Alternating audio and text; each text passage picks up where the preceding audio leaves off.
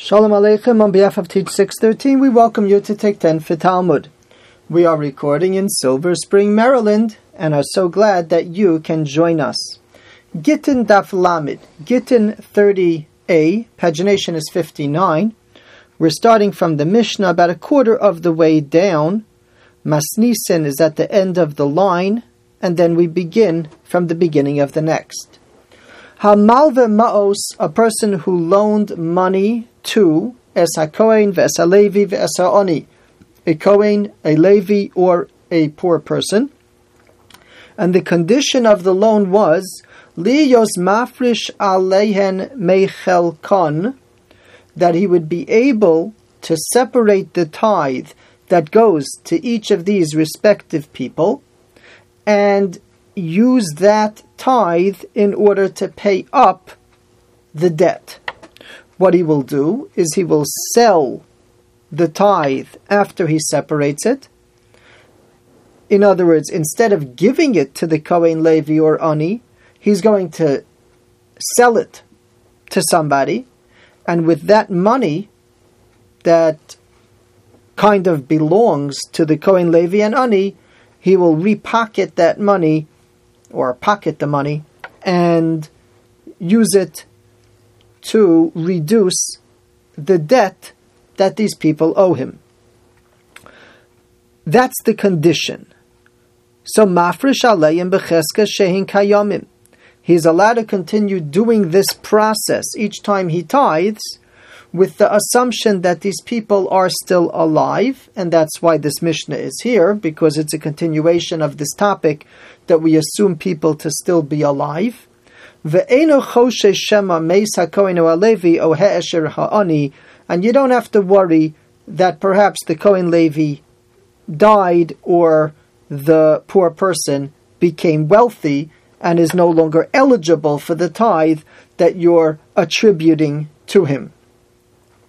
Mesu, if in fact these people did die, tzarech lito rishus yarshim if you wanted to collect the debt, you would have to ask permission from the inheritors.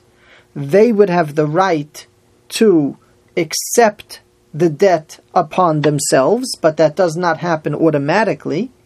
And if they would accept the debt upon themselves, it is possible, if there are people who are eligible for the tithe, that he'll be able to continue the process im hilvan b'fnei bezdin, if he does the loan in front of bezdin,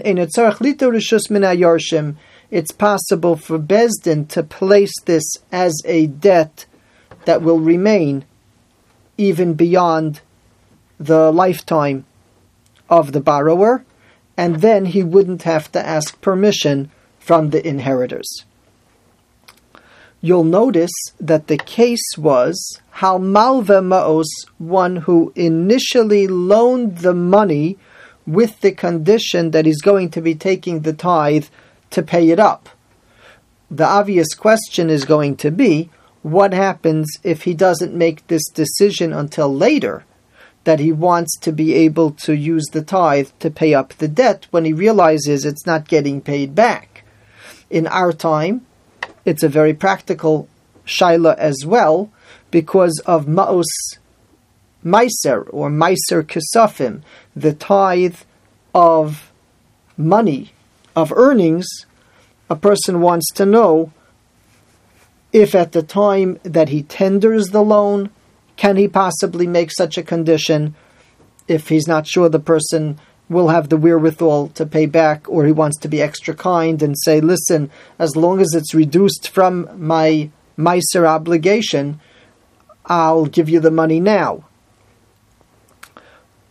Or if after he gives the loan and he realizes the problem, could he at that point pay up the person's debt using Meiser money of his own?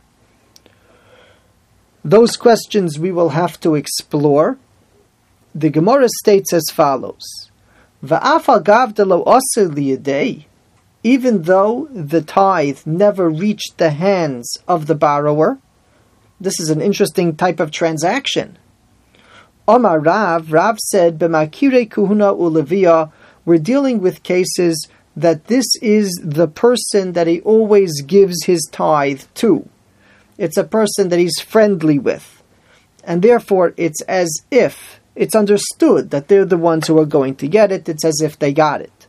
Shmuel Omar Shmuel says they actually have to go through the act of transaction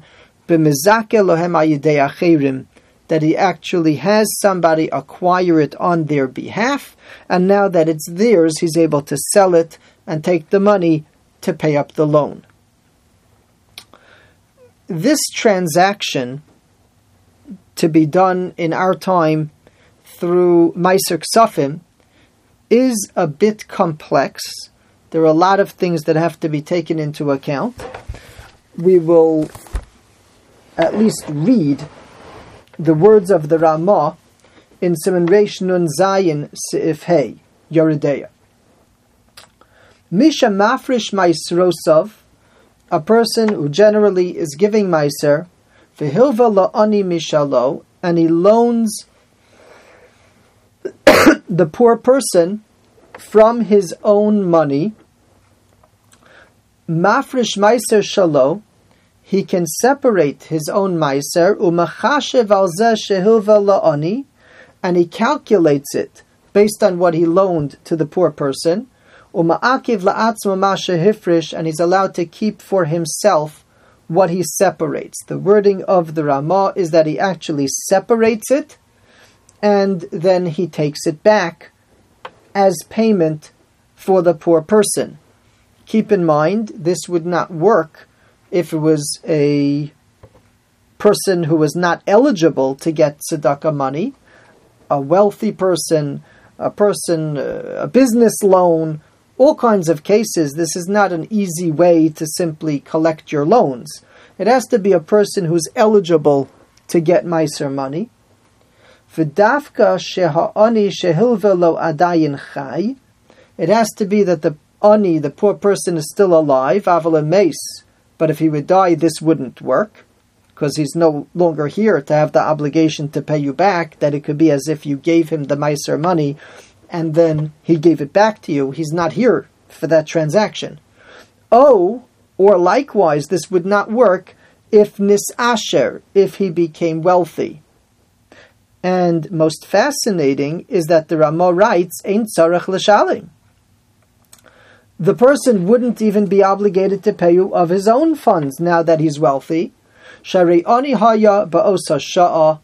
At the time, he was poor. So the transaction was that you said you would pay up his loan from Meiser money.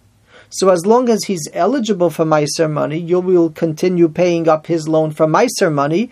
As soon as he's ineligible for Meiser money, because he's no longer poor, you can't do this transaction. And likewise, in the transaction described by the Ramah, in the loan described by the Ramah, you wouldn't be able to claim the remainder of the loan from the borrower either because he never accepted to pay you up. You said you would pay up his loan through your meiser money as it became available. And the result of this particular transaction is that you actually would not be able to collect at all if he became wealthy before the loan was paid up. In order to improve on this structured loan, there is a suggestion that perhaps you can make a condition.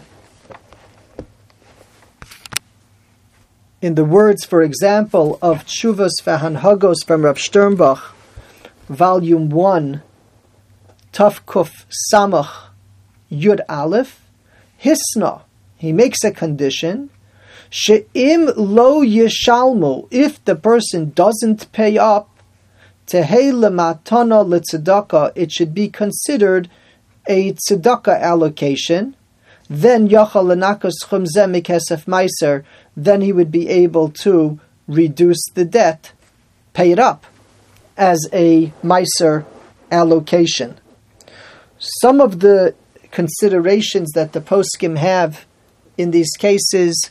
Obviously, the person still has to be eligible for Meiser money. He has to be a poor person at the time.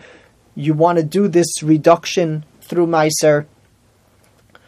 Some say that he can't be so poor that you wouldn't be allowed to collect from him because he simply doesn't have any money at all. It has to be that he has some money, so it's as if you came to him, asked him for the money, and then made it easier for him by allocating your Meiser money and then taking it back. But if he's so poor that if you would give him the Meiser money, he'd be allowed to keep it because he's living from hand to mouth, then how do you go about giving him the money as if and then taking it back to pay up an old debt? Some say that you have to notify the person that you're doing the transaction so that it should be as if he got the money and then paid you back. It's a bit complex, but this concept is based on the Gemara, uh, on the Mishnah, and the ideal way to do this is not to realize after the money was already given and then try to figure out how to make it tzedakah and meiser money, but rather to somehow structure it from the beginning that if the person is not going to pay up, it should be as a meiser allocation. Yasher Koach, thank you for joining.